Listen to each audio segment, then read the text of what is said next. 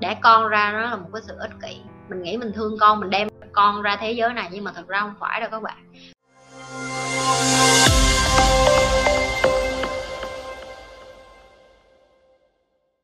Nếu như bạn cứ ngày nào bạn cũng sợ hãi rồi bạn cứ sống trong cái chuyện là à mình xảy ra chuyện này chuyện kia mình đợi người khác thương hại á thì cả cái cuộc đời của bạn bạn giống như sống như là nạn nhân vậy như chỉ muốn nói với Vanessa là, là nếu như bạn càng thương con bạn á, thì bạn nên để cho nó tự trải nghiệm những cái điều đó. Tại mình không có đau dùm cho con mình được. Như còn nhớ, hồi Eva còn nhỏ, Eva bị à, bệnh à, dạng như là bị viêm đường tiểu á. Có nghĩa là bé bị à, đái nhưng mà bị viêm á. Thì khi đó đi bác sĩ khám, họ bắt họ chích một cái cây tim như cái tim con voi vô trong tay nó vậy để mà kiểm tra cái gì đó, không biết nữa mà mình nhớ cái cảnh người ta bắt con mình ra khỏi tay của mình hai tám mà đè mà con mình nó mami mami mà mình đau quặn trong ruột, trong bụng của mình luôn mà. Con của hai cặp vợ chồng nó mà nhi lúc đó như một mình như lủi thủi trong bệnh viện. Chồng như chưa bao giờ đi bệnh viện với nhi lúc đó hết. Mình lúc nào mình cũng như mẹ, đơn thân trong một mối quan hệ đó.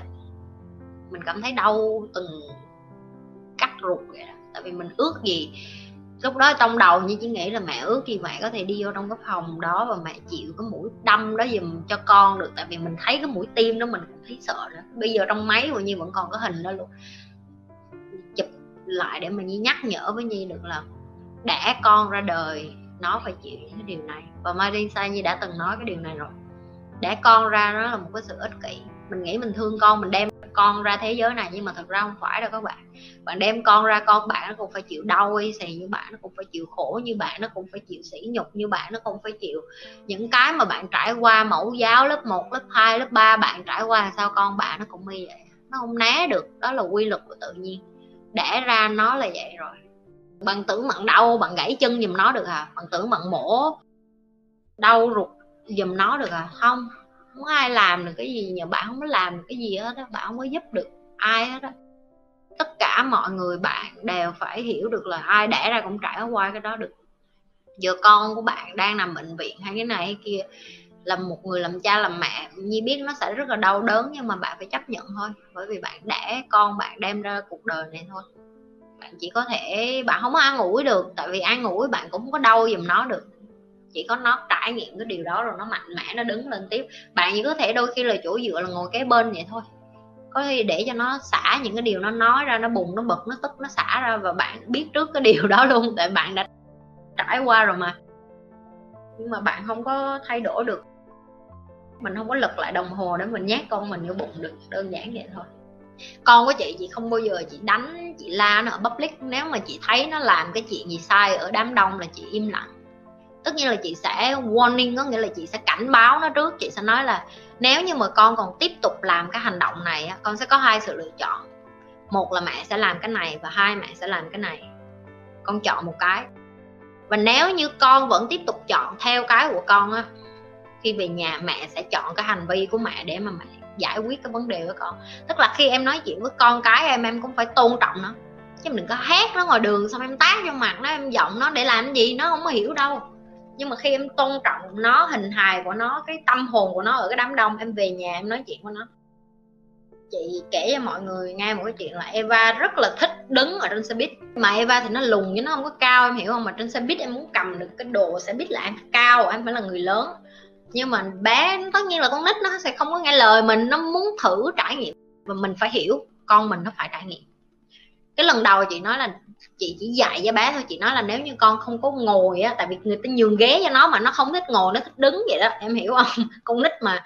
Thì chị có nói là ok, nếu như con thích đứng cũng được, nhưng mà con phải hiểu được là con rất là nhỏ, nếu con đứng con sẽ té. Chị chỉ cảnh báo thôi, nhưng mà nếu như bé vẫn thích đứng, chị để cho đứng. Và đúng y như vậy, xe bus nó dừng một cái, nó lộn vòng vòng vòng vòng trong xe buýt thấy con mình té, con mình đau xót không? Xót chứ nhưng mà tại sao chị vẫn phải bình tĩnh để chị nhìn như vậy? Bởi vì chị đã biết trước cái điều đó sẽ xảy ra rồi. Chị sẽ quạt mắng vô mặt nó, xong chị sẽ bóp họng nó, chị sẽ nói là tại sao con làm như vậy? Mẹ đã nói với con là con phải ngồi. Đúng không? Đó là những cái mà ba mẹ khác sẽ làm, chị không làm như vậy. Chị để cho con chị trải nghiệm xong.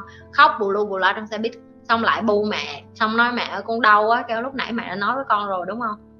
Vẫn khóc hát trong xe buýt. Chị nói là con phải chịu trách nhiệm về cái hành vi con vừa mới làm, tại vì con chọn té mà. Nếu như con tiếp tục khóc thì đi tới cái trạm kế tiếp mình sẽ đi bộ về nhà. Bởi vì mẹ không có muốn con khóc ở trong cái xe buýt giữa đông người như vậy. Con có thể về nhà và khóc. Mẹ không có ngại để con về nhà và con khóc, nhưng mà con khóc như vậy con làm tất cả những người xung quanh ảnh hưởng bởi vì tiếng ồn của con. Chị vẫn để cho bé khóc, chị không có bóp họng bé và khi đi xuống trạm xe buýt kế tiếp và chị giữ đúng cái lời hứa của chị chị để bé đi bộ về nhà và chị không cầm cặp, chị không giúp một cái gì hết. Và đi và đái luôn, mọi người tin không? Đi, đái, té, khóc, lóc, ròng rã xước mướt, thấy rất là đau khổ, kéo cái cặp về. Nhưng mà khi mà bạn để cho con bạn học cái bài học đó bằng chính họ, về tới nhà, tự khôn ra liền. Kéo mẹ lại xong, tắm rửa xong hết, nói mẹ con xin lỗi, lúc nãy con nên nghe lời mẹ cái hôm sau con học được bài học của con, rồi lần sau con rút ra bài học gì? Rồi bé tự nói, bé nói lần sau con đi xe buýt con sẽ ngồi. Con sẽ không có đứng nữa, tại vì cái giờ cao điểm nó rất là đông người trên xe buýt. Cho chị đã phân tích với bé như vậy, nhưng mà bé không thích nghe, thì đó là quyền chọn lựa của bé. Bé có tự nhau cá nhân, bé té, bé đau, bé u đầu, đó là chuyện của bé, hiểu không? Nhưng mà khi chị về nhà, chị tạo cho bé một cái khoảng không gian để mà tâm sự với mẹ con. Chị sẽ nói là, ok, mẹ lớn hơn con, mẹ sẽ có những cái trải nghiệm mà mẹ sẽ chia sẻ với con. Nhưng mà mẹ cũng sẽ tôn trọng là con thích được cái trải nghiệm đó, con thích được té, con thích được đau, mẹ trân trọng điều đó. Nhưng nếu con té, con đau, con phải chịu trách nhiệm cho cái nỗi đau của con. Bởi vì mẹ đã nói với con nó sẽ đau. Mẹ đã nói với con nó sẽ đau. Và nếu như con đau thì con phải chịu trách nhiệm điều đó. Và con phải tôn trọng đám đông. Con không được phép hát lên và đổ lỗi là à tất cả mọi người làm cho tôi bị té, bị đau. Không có. Đâu có ai trong xe buýt nói với con là con phải đứng đâu. Người ta còn nhường ghế cho con mà con từ chối cái sự giúp đỡ của người khác, con muốn được trải nghiệm, con muốn được té, con muốn được đau thì con phải chịu cái nỗi đau đó. Bây giờ còn muốn khóc không? Muốn khóc thì khóc, ở nhà khóc xong con mẹ nói chuyện tiếp. Về nhà tự nhiên hết khóc à. Nó bất cười vậy đó. Nhưng mà khi chị nói chuyện như vậy, bé lần sau chị lên xe buýt, chị nói rất là đơn giản. Khi mà bé muốn đứng thì vì chị nói, con có chắc chắn là con muốn đứng không? Là nó sẽ nhớ lại cái câu chuyện đó trước. Dạ không, con không đứng nữa, thôi con sẽ ngồi. Nếu như nó chọn đứng thì nó sẽ nói, nhưng mà nếu con đứng, con sẽ vịnh mẹ tức là nó rất là khôn, nó biết được là à nếu như mình dịnh mẹ mình thì mình sẽ không có té, mình không té thì mình sẽ không khóc, mà mình không khóc thì mẹ sẽ không có nói lý, nói lẽ với mình nữa. Thì đây là cái, nó gọi là những cái cuộc nói chuyện mà ba mẹ mà dành cho con cái như vậy thậm chí những cái bạn bây giờ chuẩn bị làm cha làm mẹ, các bạn bắt đầu học. Nó không có dễ nhiều hồi nha, nhưng nói thiệt nè, nếu nó không phải là con mình hả à, mình nhìn mấy đứa con của người khác mình còn nổi điên nữa đừng nói gì nó là con của mình mình còn điên cỡ nào nữa mình còn nói là sao nó lì quá vậy trời. Sao mình nghĩ là trong đầu kìm lại. Nó là con nít con nít thì nó thích học. Bây giờ có cái cách nào mình mình nói chuyện để cho con của mình hiểu và nó không lặp lại cái điều đó hay không?